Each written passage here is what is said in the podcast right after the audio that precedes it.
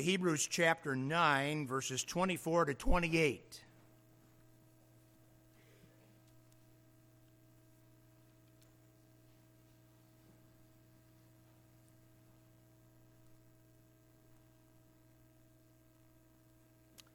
For Christ is not entered into the holy places made with hands, which are the figures of the true, but into heaven itself, now, to appear in the presence of God for us. Nor yet that he should offer himself often as the high priest entereth into the holy place every year with blood of others. For then must he often have suffered since the foundation of the world. But now, once, in the end of the world, hath he appeared to put away sin by the sacrifice of himself. And as it is appointed unto men once to die, but after this the judgment, so Christ was once offered to bear the sins of many, and unto them that look for him shall he appear the second time without sin unto salvation. Father, we are thankful this morning for one more look at this wonderful text that highlights the unique appearances of thy Son, our Savior, Jesus Christ, highlighting the fact that he did appear, highlighting the fact that he is now appearing, and that he shall appear. Help us then today as we return to those emphases to find good encouragement and strength for our souls from on high. Thank you for the unique background that is being developed here between the Old Testament picturing or foreshadowing and the New Testament substance, which is Jesus Christ. Help us then to see it, to savor it, to be blessed by it, to embrace it, and to be bettered because of it. And for that we will praise you in Jesus' name and for his blessed sake. Amen. Man, am I glad to see you again. When Aaron, or one of the appointed high priests after him, stepped out of the Holy of Holies, having entered in on that one appointed day a year, the congregation of Israel sighed in relief. The reappearance of the high priest on Yom Kippur assured God's ancient flock that the blood of covering had been rightly applied to their case and that they were poised rightly before God for another year. So when Aaron stepped out, or one of the high priests after him stepped out, they may well have heard somebody say, Man, am I glad to see you again. The sight of their high priest was a blessed and welcome thing. This is the Old Testament ritual under the law that serves as a backdrop to the declaration of the reappearance of Jesus out of heaven, verse 28. So Christ was once offered to bear the sins of many, and unto them that look for him he shall appear the second time without sin unto salvation. Now, having worked with the truth of our great high priest and the fact that he did appear, verse 26, and indeed does appear now in heaven, verse 24, we're working today with the blessed and welcome truth that he will reappear, verse 28. I trust that you recall the present tense of the Lord's appearance before the face of God. Uh, verse 24 is indeed for us. And when we studied verse 24, we saw that it informed us uh, uh, by way of a descriptive word, translated appearance, that yields the English word emphasis of that particular thing that the Lord Jesus Christ is even now emphasizing on our behalf before the throne of God. And that which the Lord is talking about, that which the Lord is emphasizing before the throne of the Father on our behalf, is His own accomplishment on the cross for our sins as His children. The Lord before the throne is speaking of the accomplishment of our Lord uh, once for all in the sacrifice of himself. So says verse 26. He appeared on earth to die for sin, our sin. And he now appears in heaven as our mediating high priest, advocating on the basis of his own sacrificial shed blood. Verse 28 tells us that he shall appear or reappear on the earth to the blessed relief and joy of God's flock. This is the truth that we're working with today, with its many connections and glorious assertion, as it is developed in verse 27 and 28. I can't help but think of how my own sense of desire for the Lord has changed over many years. Even as a young teenager, I was happy to say, Even so, come, Lord Jesus. But I usually had a but. Even so, come Lord Jesus. But I'd like to get married to Sherry first. Even so, come Lord Jesus. But I'd like to have that baby boy first. Even so, come Lord Jesus. But I'd like to see that grandkid. Well, I'll tell you, I don't have many buts left in my life. These days, I'm just, I'm just happy to entertain the thought that he who came will come. And I tell you that when my high priest steps out on a cloud out of heaven, it will be a blessed relief for me. I will welcome him. I will rejoice in him. Even so, come, Lord Jesus.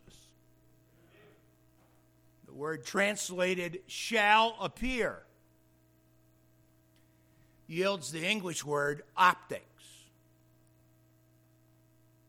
and speaks of the reappearance of our great high priest on earth. He appeared on earth, he appears in heaven, he shall appear on earth.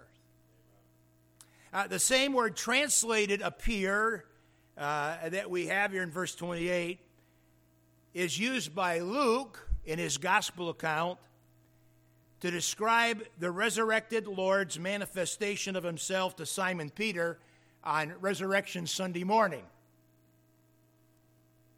This is the same word that the Apostle John uses in his epistle, chapter 3, when he tells us, We shall see him as he is. The word see is our word optic, as is the word appear in verse 28. Our text presents us with three connected truths to the second coming or the reappearance of the Lord Jesus Christ on earth. And so this morning, we're giving our minds to the three connected truths of the Scripture.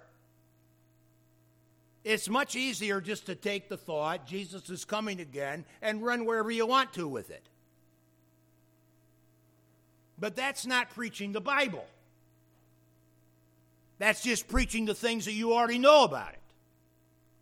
We don't want to take the thought of the reappearance of Christ and just say whatever we would normally say about it. We want to take the thought that Jesus Christ is coming again and attach to that coming the specific connections and thoughts of Scripture.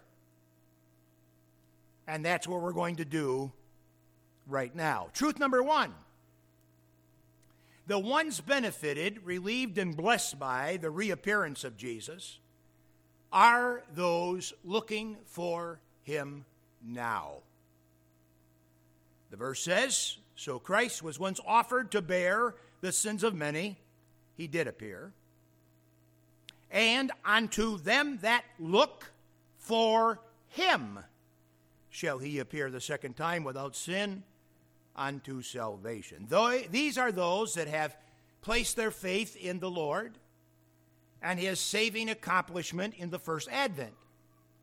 The Apostle Paul spoke in addition of those that love the Lord's appearing, being rightly rewarded by him when he returns. The words of our text that the Lord shall appear and particularly, this appearance is directed towards those who, quote, look for him. Now, in the same way that the only ones historically relieved and blessed after the resurrection were those followers that saw him alive in the flesh. So, prophetically, those that love and trust him now will be blessed and relieved at the sight of him in the flesh at his return. The reappearance of Jesus is a relief and a welcome uh, for those that look for him. But it's no relief and it's no welcome for those that do not look for him. Or, as we've said it many times before, the reappearance of Jesus is for us who believe, oh! But the reappearance of Jesus for those that do not believe is no. And there's a great divide between the oh and the no. We are told the Lord comes and that he comes specifically to benefit those who look for him, for those that are, are loving him and looking for him here and now. I remember some years ago we'd sung and sung and sung so many uh, Resurrection Sunday songs, so many Easter songs that when there started to be some new music put out, that uh, uh, some of us were intrigued by some of the new things written. And I remember when a particular song came out, and I loved the, the, the, the tune and I loved the chorus. Uh, but uh, the words of the song were so offensive to me because it had the Lord on the cross uh, taunting the crowd and saying, Go ahead, nail me uh, to the cross. I will come again. Uh, I will. I'll be back. Uh, and uh, and just kind of in your face. I'm showing up to see Pilate again, and boy, will Pilate be scared right out of his shoes when I uh, come back from the dead. Guess what? Pilate never knew. When the Lord resurrected, he didn't enact some immediate ministry of revenge. Rather, he appeared to those who loved him and had followed him. His appearance of the resurrected Christ was for those that loved him and those that are benefited by him. Thus, the return of Christ is for those that love him and that look for him. It's a good thing to be reminded of that truth. Christ, having offered himself once to bear our sins, created this growing family on the earth of people that love him and look to him and long for him. And to them and to their relief and welcome, he shall appear. Not saying he doesn't appear so that the the junkyard dog doesn't see it too. He will, but I'm just telling him, won't be any relief to him. You understand. Truth number two the Lord's appearance is the time of personal salvation complete. The Lord's reappearance is the time of personal salvation complete. You have the word salvation at the end of the chapter. And I would remind you of the three senses and the three tenses of salvation, even in a text in which we've been looking at the three tenses and the three senses of appearance, as referenced here in 24, 26, and 28. The three appearances and the three elements of salvation beautifully align as we uh, think upon them and stick them together in this text. We are being saved or sanctified here and now because Jesus is appearing there. Verse 24. But that is predicated or founded upon the fact that he had previously appeared to take away sin by dying for our sins on the cross. And so we can say, because of the cross, I am saved. We can say, because of the work of Christ in heaven right now, I'm being saved. And we can say, because of the promise that Christ shall reappear, I will be saved. And so we are saved, saved, and saved by faith in Christ. And this particular reference to salvation here in the text is referencing the uniqueness of the reappearance of Christ and the completion of our salvation. Now, the first two truths, truth number one, truth number two, are, are strengthened and secured by the third truth of our text, and I have moved rapidly to get to it because it's the most unusual thought of our text. In fact, it causes the mind to think things that the mind would just not normally go to think whatsoever, unless the Bible and the Spirit of God were to prompt you. But nonetheless, the first two truths uh, concerning the reality of Christ in verse 28 uh, bring us to the third point of the text, which has to do, truth number three, that in the reappearance of Jesus, he returns, Bible words, without sin. Now, what is the significance of being told that when Christ comes back, he comes without sin? In the upcoming advent of Christ, we anticipate the Lord Jesus arriving in power and great glory. There is no further work for him to accomplish concerning our sin. His reappearing will be the final confirmation of what we already know that our Lord Jesus did everything right at the cross. At the cross, where I first saw the light and the burden of my soul lifted away. When the high priest came out of the Holy of Holies back in the Old Testament ritual that foreshadowed these things, the congregation was relieved. Man, am I glad to see you! I knew you were going in today. It's Yom Kippur. But I'm awful happy you came out today out from the presence of the Almighty in order to stand before the congregation of the saints and declare the work was done right. Hence, the second coming is the ultimate confirmation that began at the resurrection and developed in the ascension and then is complete at the coronation when Christ returns. That everything Jesus Christ did on the cross was perfectly right and forever settling of our cases before the Almighty. When He comes out from before the very presence of God, the Holy of Holies actual, not the Holy of Holies symbolic not the Holy of Holies figurative, not the Holy of Holies, parabolic.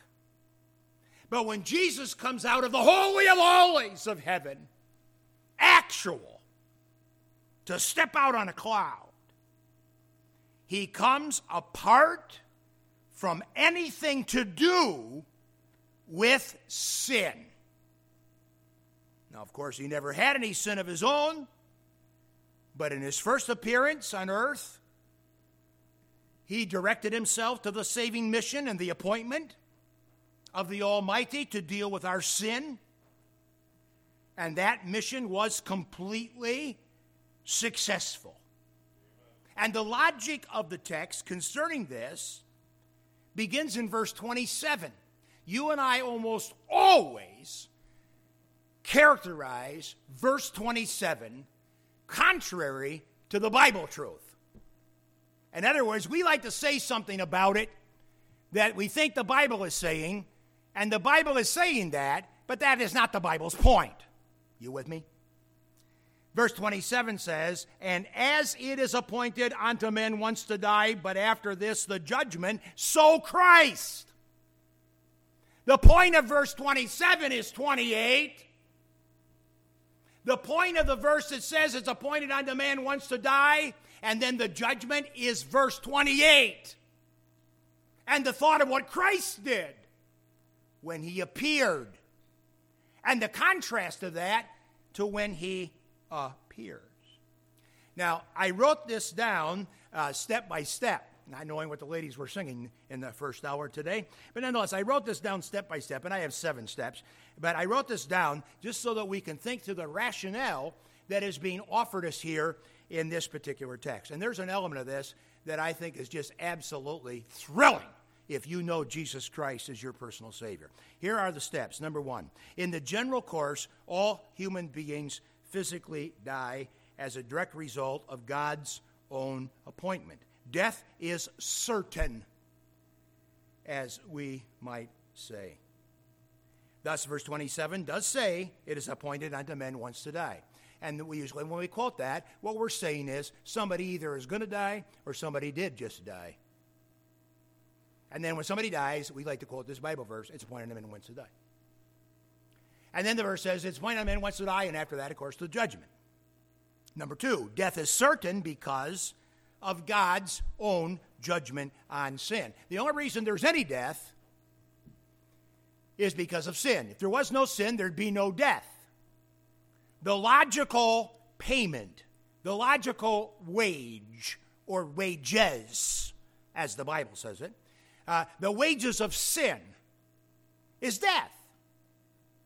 So death is certain because of God's judgment on sin, and following an individual's physical death, he or she should rightly expect to stand before God in judgment. So, usually when we read verse 27, we are either saying somebody is going to die or somebody did die. And then we are going to go on to say uh, everyone is judged. Either the one that did die will be judged, or the one that is going to die will be ju- uh, judged. That there is a, a correspondence between the concept of the certainty of death and the certainty of judgment. And all who die are judged. Death and judgment have been brought together by the orchestration of the Almighty in order that you and I might be saved. But nonetheless, death and judgment go together as orchestrated by the Almighty. Number three, Christ was once offered in death to carry away the sins of many people having no sin of his own. Verse 28 says, So Christ was once offered, offered in death, to bear the sins of many. He died once, he died alone, he died for many, having no sin of his own. The only person, listen, the only person who has ever experienced being forsaken of God thus far is Jesus the Christ.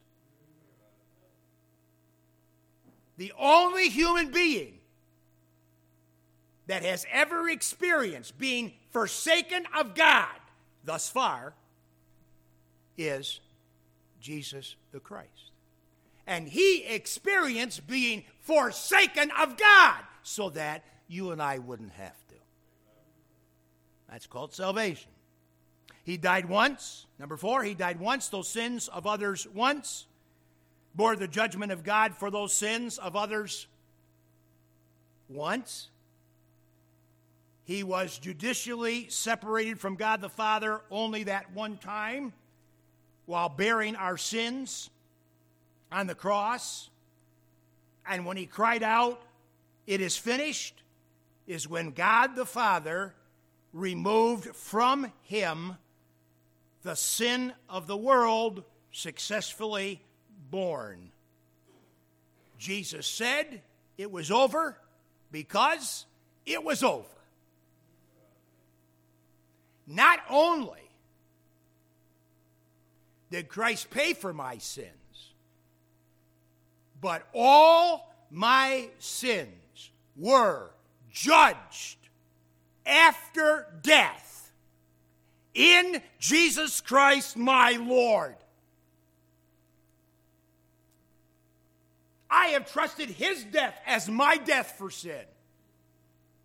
And in his blessed death, my sins have been judged one time and for all. There is therefore now no condemnation to those who are in Christ Jesus. Wow, I'm telling you honestly, if you can't preach this, you ought to just pack up your tent and go someplace and hang out in the woods because this is just glorious. Uh, number five, the resurrection and the ascension of Jesus prove his success in bearing away or putting away sin. Number six, those of us with faith in the Lord and his saving work on the cross are freed from the penalty of our own sin even now. Not because we are yet perfectly righteous, but because our sin was judged at the cross in Jesus. Why can we make such a, a fuss over the cross? Why do we have so many songs about the cross? Uh, why do we speak so often of the cross? Well, I'm telling you that it is just a glorious thing to think about what happened there. What happened there has created the freedom of the soul for he who believes. Number seven, when Jesus reappears on earth, it is all about the joy and the relief of seeing in the flesh our great high priest, our Savior. And just as the offertory was in the first hour today, what a day that'll be! That'll be a day. It's important for us as the people of God to ask ourselves from time to time uh, what time is it? What time is it right now? In light of these realities, in light of the fact that Christ once offered himself to bear the sins of many, we would say our sins. And then the promise that those that look for him, he will appear the second time without having to deal at all with sin, and of course, completing the aspect of our salvation. It's important for us to ask ourselves then. Uh, he did appear, he is appearing, he shall appear. And so, what time is it? What time is it for me? What time is it for you? Well, according to the Apostle Paul, it is high time to awake out of sleep. Paul said, Now our salvation in its final and completed form, as promised, is nearer than when we believed talked to my brother this past week, and cancer's landed in his spine. He has to have radiation. The cancer is active throughout his body. He's going to begin chemotherapy. And uh, in talking back and forth to each other on the phone, I said, uh, Isn't it funny how, how when you read something in the Bible when you're young, like our salvation is nearer than when we believed? Isn't it funny how that it strikes you when you're young, like, that's kind of stupid? Why would you say that? Your salvation is nearer than when you believed. I mean, come on. That's kind of a goofy way to say it, isn't it? Well, not once you've been diagnosed with cancer. Not once you're scheduled for radiation, not once the chemo is to begin, not once you're not once you're you're confronted with the reality that your days are numbered and counted of God. And even if you think you got a long time, believe me, it's brief. Brief. Life is but a vapor and gone. So, what time is it? High time. Not to be sleeping in light of our salvation being complete, nearer than when we believed, but to be active, but to be responsive. The final thing, of course, associated with the reappearance of Christ has to do with the believer's immortality and their incorruption of body fashioned after the glorious body of the Lord Jesus Christ. John says, We shall be like him, for we shall see him as he is. And every man that hath this hope purifieth himself or holiizes himself, even as Christ is pure and holy. The certainty of my release from the penalty of my own sin by faith is uniquely attached to the truth that Jesus appeared and the promise that his reappearance will complete my faith with the sight of him apart from sin. Those two things put together compels me to be cooperative with the Spirit of God in the days of earthly pursuit while he is appearing there, I am seeking to be active here according to first hour of the day, kingdom purpose. He is now there before the throne for us. We are here in active pursuit of his glory in every word and deed. He is representing us well before the Father. You and I are to represent Him well before the eyes of men. Let your light shine before men, that they may see your good works and glorify your heavenly Father. He represents you this hour there. He would have you represent Him here. May God help us who are saved to be saved until we're saved. Father, thank you for the surety of your word and the truths that stir our soul. We rejoice in your goodness to us, and we pray that we would be a responsive people, and we pray that we would be a good representative people of your Son, our Savior, Jesus Christ. This we pray in Jesus' name and for his sake. Amen.